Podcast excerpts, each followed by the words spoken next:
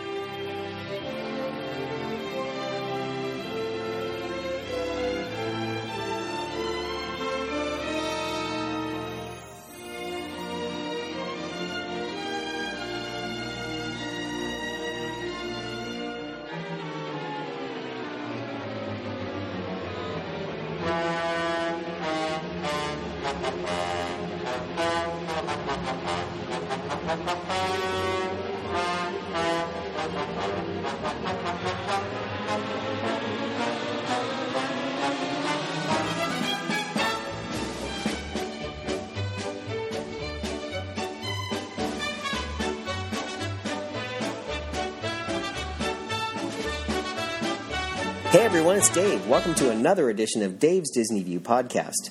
Well, I promised this was going to be a multi part podcast about the 20K attraction and the uh, 20,000 Leagues Under the Sea. And I'd like to finish off the discussion uh, by talking about what became of the area. So, last time I talked about the 20K ride and its backstory, development, and the uh, I played the ride audio for you. On this week's podcast, I wanted to take a look at why it was closed and what plans Disney had in place for the space and how the space is currently being used. Now, we all know that in 1994 it was temporarily closed, but a source tells us that it was not, in fact, intended to be permanently closed at that time. Apparently, Disney was seeking a corporate sponsor for the 20K ride to raise money for its rehabilitation, as in brought to you by Brand X Toilet Bowl Cleaner, which clearly didn't come to pass. And it wasn't until early 1996 that they actually admitted that the 20K ride was closed forever. There are many rumors as to why the 20K ride closed. Some say it was because of a very high maintenance cost, others because it was difficult for handicapped people to access, and yet others because of the spotty air conditioning sometimes left it, let it get too hot inside and people would faint. Of course, it was a fear of the giant squid that sent those people down, not the heat. No, no, no, it had to be the length of the voyage. That must have been it. Had to be.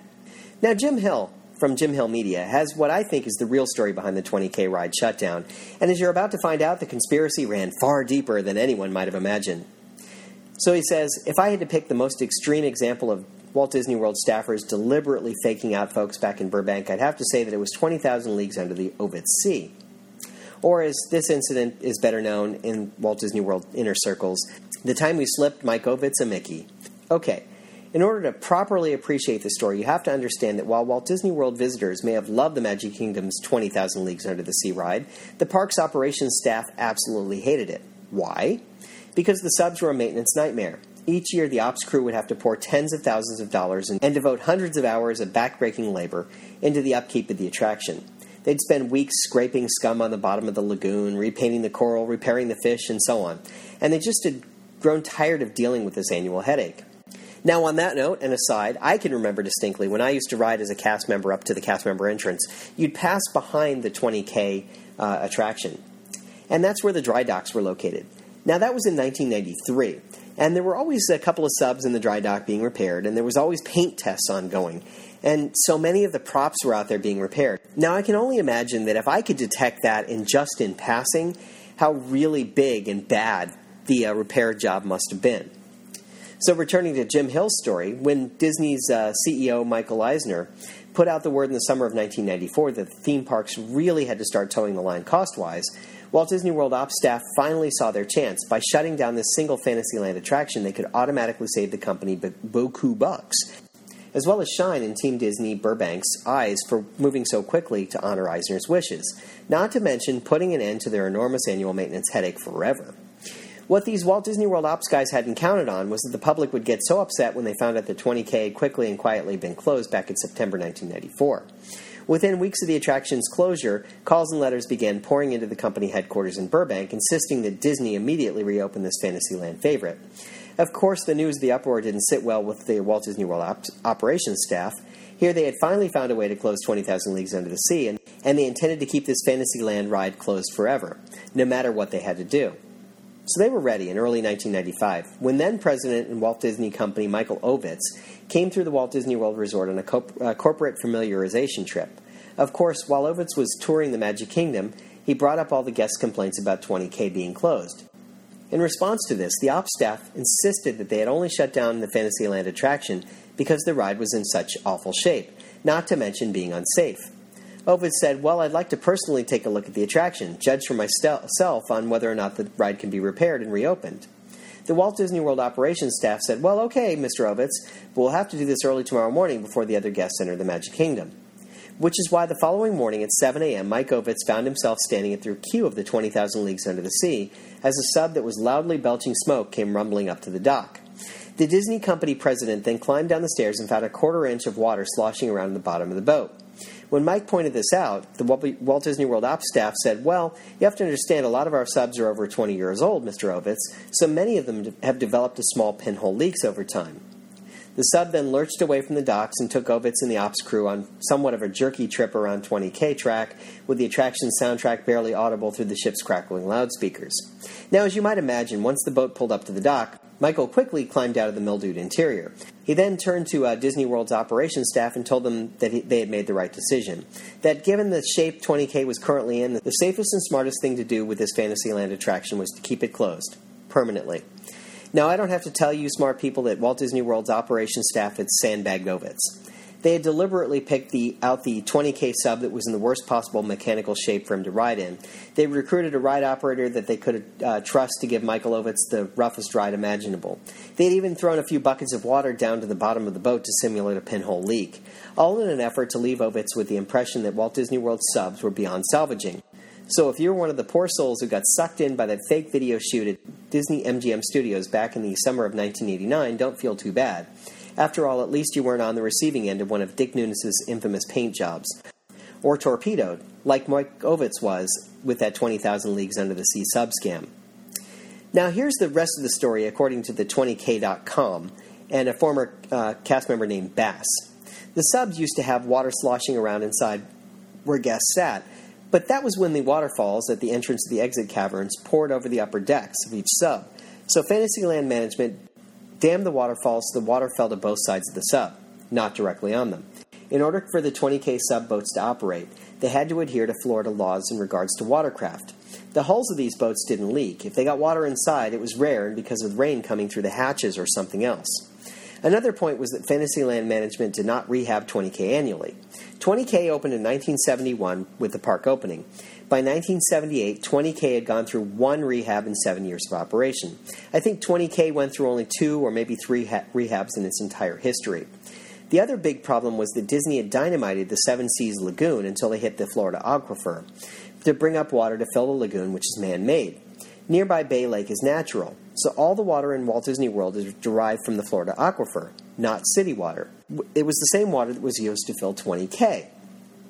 They had to chlorinate the heck out of it to keep it clean and clear, and it was the chlorine and what other chemicals that ate the paint off of everything in the 20K lagoon, including the boats.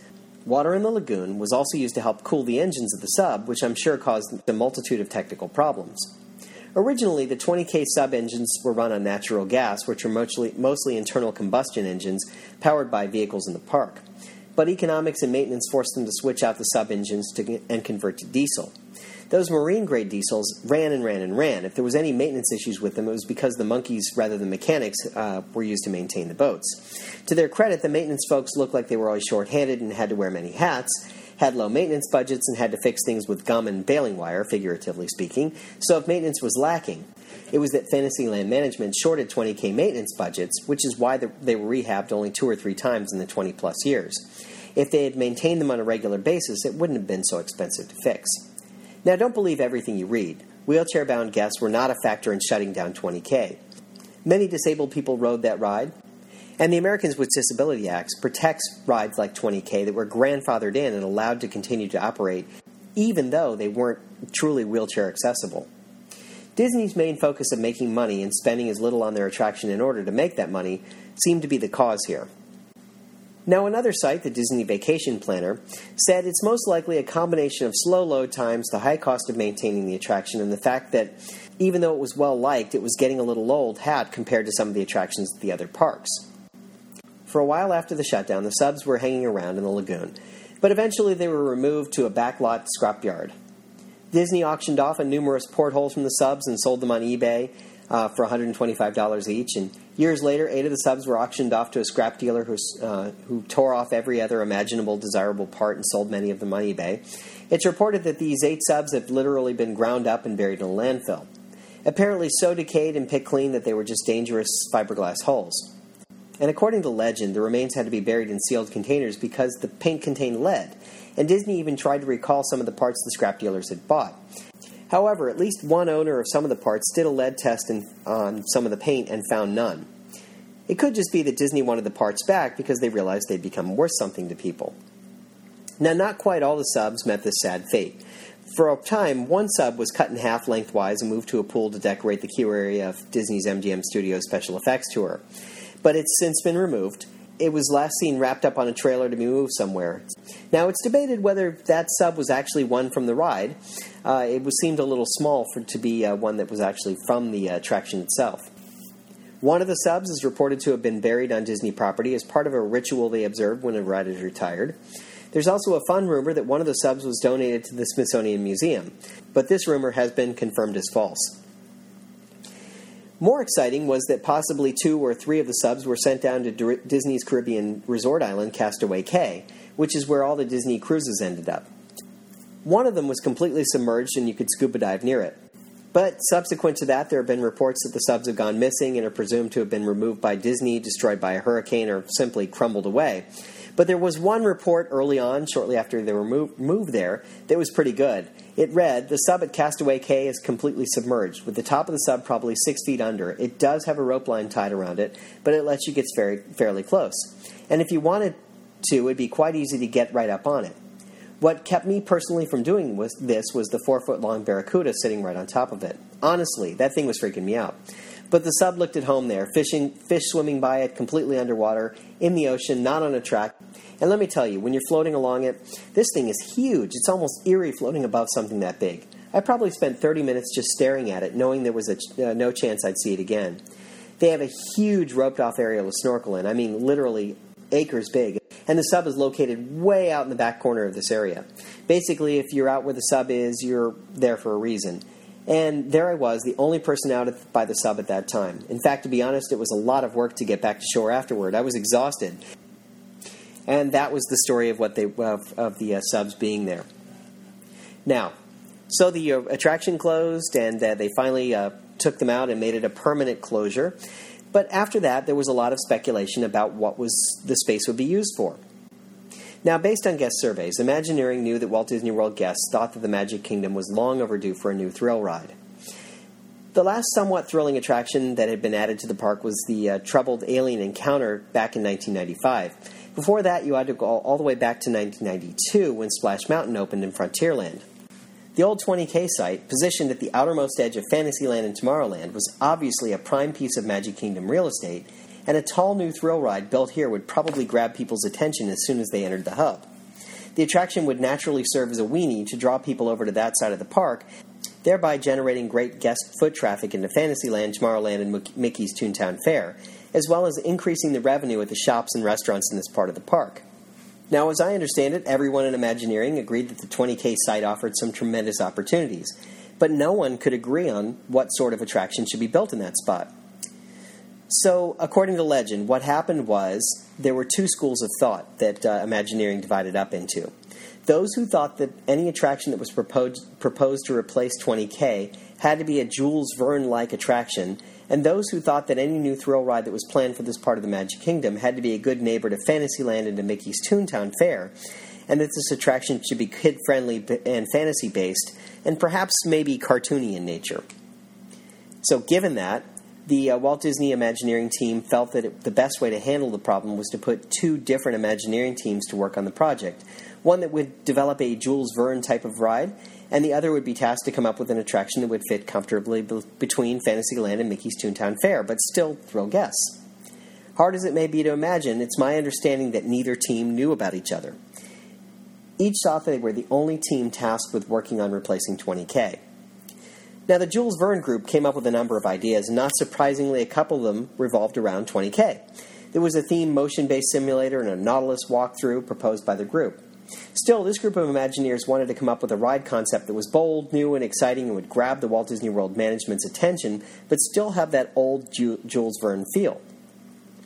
But they didn't stop with 20K. They moved on to uh, other attractions, uh, based on other sci-fi uh, stories, uh, including The Island at the Top of the World, The Black Hole, and Tron. And they hit upon the idea of using the recently released Disney animated film called Atlantis. Atlantis was supposed to be something bold and new for the Disney feature animation, a widescreen uh, sci-fi film animation uh, developed in the Jules Verne tradition. Atlantis had brave explorers, deep diving subs, giant squids, lost civilizations, and best of all, an exploding volcano and it was directed by Gary Wise and Kirk Trousdale, who were both uh, behind Disney's successful Beauty and the Beast. The exploding volcano definitely caught their attention, and they actually considered making a new thrill ride that could logically be housed inside a mountain. Guests had told them they wanted a new thrill ride in the Magic Kingdom, but not necessarily a roller coaster. In answer to the question, guests' favorite new ride at Walt Disney World was the Twilight Zone Tower of Terror over at the MGM Studios. So, using this as a basis for the idea, the Imagineers hit on what they thought was the it. Their attraction would start off as a standard running on rails roller coaster. Midway through, the ride system would suddenly transform, changing to a hang from above coaster. And what might cause the change? Well, the erupting volcano.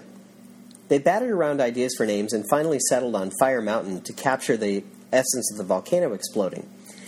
And to bring to life the fact that this was another Disney mountain, following along with Space, Big Thunder, and Splash Mountain. Now, did I mention there was another team working on a design? They too started out with guest surveys. They focused on a uh, guest favorite being Splash Mountain in Frontierland. And they also noticed that guests complained about an hour long wait to ride that attraction. A flume attraction was the obvious choice for this group of Imagineers, but their approach had uh, to do something cartoony was a little bit problematic, and that's when they talked with people in consumer products who saw a new demand for Disney villains. It took some time, but um, they decided on building a sort of flume ride based around all of the Disney villains. Of course, it should be called Villain Mountain. The Imagineers on this team didn't stop there, though. They had reportedly dozens of ideas for the attraction. So many ideas that they had to change from a Villain Mountain uh, single ride to a concept that was a whole new land of the Magic Kingdom. Now, through their proposal, we know that the basic concept was the guests could enter a new land of the Magic Kingdom from Fantasyland via a gateway that would be built between the Pino- old Pinocchio House restaurant and the new Ariel's Grotto, kind of over by where 20K was. Wandering down a dark and twisty cobblestone street, they'd find a grubby collection of villain themed shops and restaurants. There'd be numerous costumed uh, Disney villains lurking about, ready to sign autographs, pose for pictures, and generally cause mirth maybe an Ursula themed ride like Dumbo, and of course a uh, villain mountain, a craggy, sinister peak modeled after uh, Chernabog's perch from Night on Bald Mountain. Scary laughter and screams would echo out from the caves and cut into all sides of the mountain. This group of Imagineers really felt that they had a winner with Villain Mountain. But so did the first group of Imagineers with Fire Mountain. When they were ready, each group made a presentation to Walt Disney World management. And fortunately, or unfortunately for both, management couldn't decide. Each of those proposed ride concepts was so distinct and so strong that the management was dazzled by them. Either would make a great addition to the Magic Kingdom, and each was an attraction that was guaranteed to drive up attendance as well as to provide a strong hook for promoting the park. But there was a thematic problem with Fire Mountain and its concept. It just didn't fit in that location. Still, it was a great idea, and Disney World management considered possibly putting it in Adventureland. Now, reportedly, they did some low tech studies by lofting balloons behind Pirates of the Caribbean and then walking around the Magic Kingdom to see if the proposed height of the attraction would make it visually intrude on some other theming around the parks. The Imagineers even checked the view around the Seven Seas Lagoon. The general consensus was that Fire Mountain would fit fine in that corner of the Magic Kingdom. But when viewed from the beach of the Polynesian, the smoking volcano in the distance made a truly inspired addition to the resort's theming. And that was great, except the original intent was to replace the 20K ride in Fantasyland. And so they had two attractions in two locations they had to put under considerations. And that's reportedly where they decided to let Michael Eisner and his brain trust uh, sort out which attraction should be added to the Magic Kingdom. Now, you have to think about this for a moment because it was kind of a shrewd move. Because either mountain was expensive, and by showing him both, he may get excited and may agree to greenlight one or potentially both of them. Now, Eisner liked what he saw from both and tentatively agreed to put both attractions into production. But since Villain Mountain was a larger endeavor, Fire Mountain would be built first.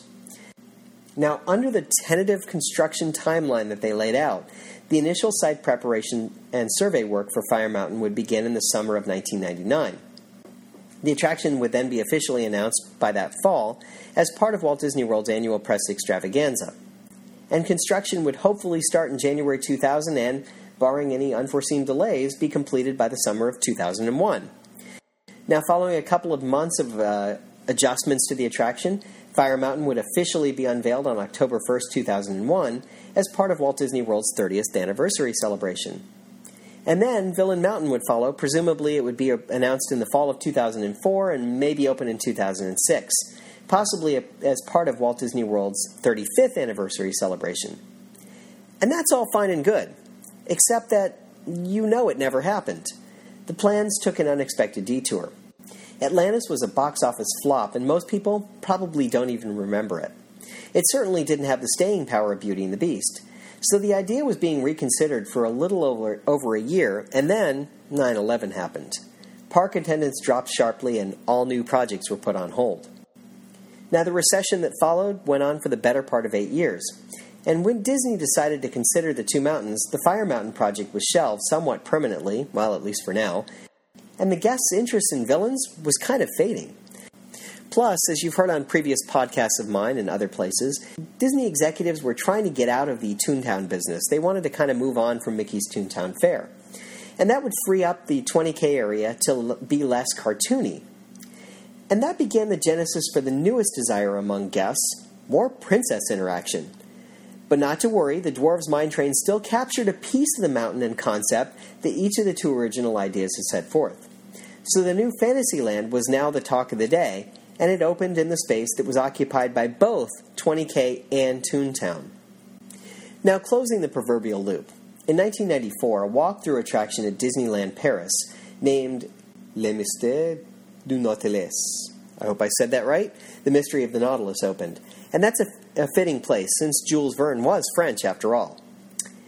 And the idea of Fire Mountain resurfaced to a degree in Japan, a reimagining of Volcania led to the mysterious island at Tokyo Disney Sea.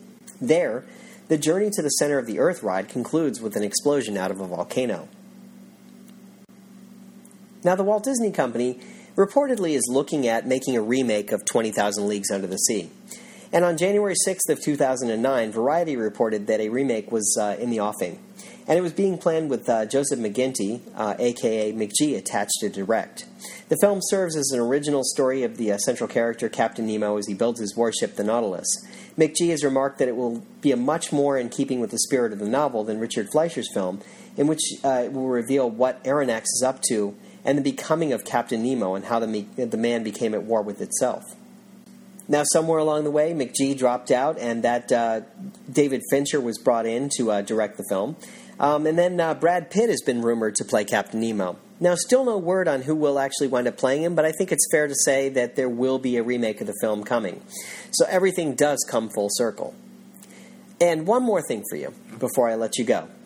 I do remember very distinctly that outside of Walt Disney's story, that was at the end of the Magic Kingdom, um, on as you went in, if you went through the right hand entrance under the train station, you made the immediate right there was the Walt Disney story that was back in there. And it was one of the most amazing attractions I can remember seeing. It was a, mostly a sit down movie. But in the entryway, in the lobby before you went in to see the film, there was a number of different historical pieces there. And this was before they had uh, the Walt Disney One Man's Dream over at the studios and before they put a lot of things on display. So that was where the original Epcot model showed up. Uh, for a period of time, there was the. Um, City of Tomorrow that Walt had envisioned as uh, uh, Progress Land uh, was displayed there.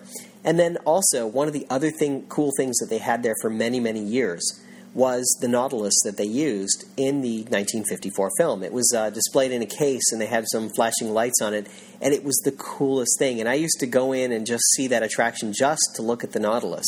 And I, I love the show anyway, but it, I would stand there and maybe watch two or three cycles, you know, stand there for two or three cycles of the show so I could just stare at the Nautilus. It was one of the coolest things. It just got into my imagination and into my psyche, and I really enjoyed seeing it. And uh, I wonder where it is today, and I wonder if it's going to show up uh, at any of the uh, Disney properties in any of the museums or um, maybe over at One Man's Dream at some point. I really don't know.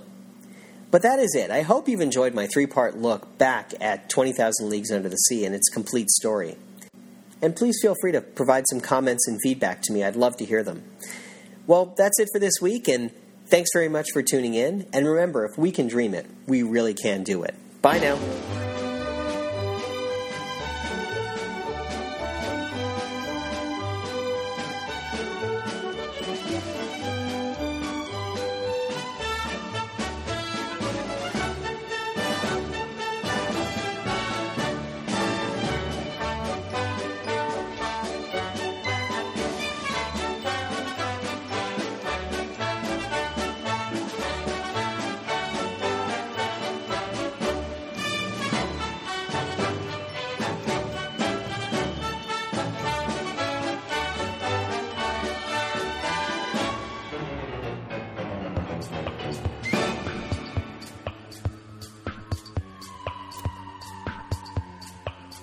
Thank you for tuning in to the Disney View podcast.